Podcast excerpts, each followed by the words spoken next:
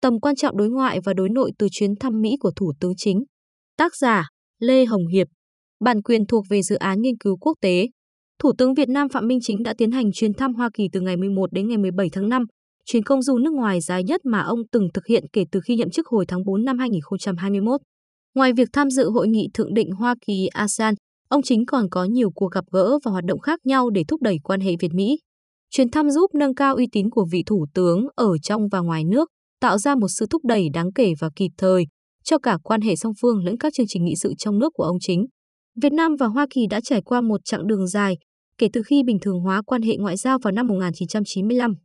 Hoa Kỳ hiện là đối tác thương mại lớn thứ hai và là thị trường xuất khẩu lớn nhất của Việt Nam, trong khi Việt Nam là đối tác thương mại về hàng hóa lớn thứ 10 của Hoa Kỳ. Sau một khởi đầu chậm chạp, quan hệ an ninh giữa hai cựu thù đã đạt được đà phát triển mạnh mẽ trong những năm gần đây. Từ năm 2017 đến năm 2021, Washington đã cung cấp cho Hà Nội tổng cộng 80 triệu đô la Mỹ hỗ trợ an ninh. Washington cũng đã chuyển giao hai tàu cảnh sát biển lớn cho Việt Nam và đang lên kế hoạch cho việc chuyển giao một chiếc thứ ba. Tuy nhiên, kể từ khi Nga xâm lược Ukraine, quan hệ song phương đã phải đối mặt với một số thách thức tạm thời vì Washington thất vọng với lập trường mập mờ của Hà Nội đối với cuộc xâm lược. Các quan chức Hoa Kỳ đã cảnh báo riêng với những người đồng cấp Việt Nam về những hậu quả tiềm tàng của việc Hà Nội từ chối lên án Nga một cách công khai, cũng như khả năng xuất hiện những phản đối từ Quốc hội Hoa Kỳ đối với những nỗ lực của Nhà Trắng nhằm thúc đẩy quan hệ với Việt Nam. Tuy nhiên, chuyến thăm của Thủ tướng Chính đã mang lại cho Việt Nam một cơ hội để làm rõ quan điểm của mình về vấn đề Ukraine và tái khẳng định mong muốn của Hà Nội trong việc tăng cường hơn nữa quan hệ với Washington. Trước chuyến đi của ông Chính, Việt Nam thông báo sẽ viện trợ nhân đạo cho Ukraine 500.000 đô la Mỹ. Mặc dù số tiền khiêm tốn, nhưng nó giúp truyền tải thông điệp về sự thông cảm của Việt Nam với Ukraine, đồng thời góp phần cải chính nhận thức sai của bên ngoài rằng Hà Nội đang đứng về phía Moscow trong cuộc xung đột. Trong bài phát biểu tại Trung tâm Nghiên cứu Chiến lược và Quốc tế vào ngày 11 tháng 5, Thủ tướng Chính tái khẳng định quan điểm nhất quán của Việt Nam là tôn trọng hiến trương Liên Hợp Quốc, các nguyên tắc của luật pháp quốc tế, chủ quyền độc lập và toàn vẹn lãnh thổ của các quốc gia, cũng như sự cần thiết phải giải quyết mọi tranh chấp thông qua các biện pháp hòa bình mà không sử dụng hoặc đe dọa sử dụng vũ lực.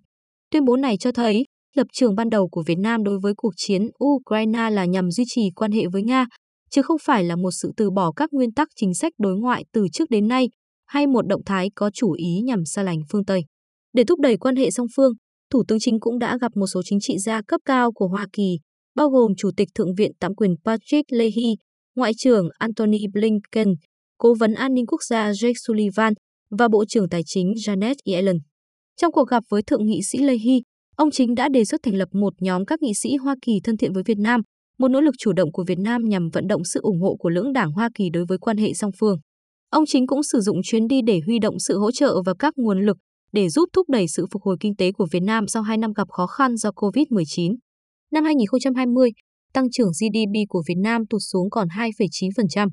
Năm ngoái, con số này tiếp tục giảm xuống còn 2,6%, mức thấp nhất kể từ khi Việt Nam bắt đầu tiến hành các cải cách kinh tế vào cuối những năm 1980.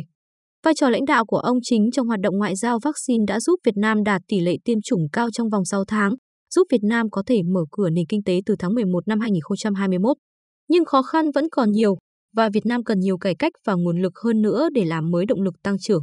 Trong chuyến thăm, ông chính đã tham dự một hội nghị với các doanh nghiệp Mỹ do Hội đồng Kinh doanh Hoa Kỳ ASEAN tổ chức, gặp gỡ lãnh đạo Quỹ tiền tệ quốc tế và Ngân hàng Thế giới, cũng như nhiều nhà đầu tư Hoa Kỳ, bao gồm Intel, Apple, Google, Microsoft, Boeing, Blackstone, KKA và Bank of America.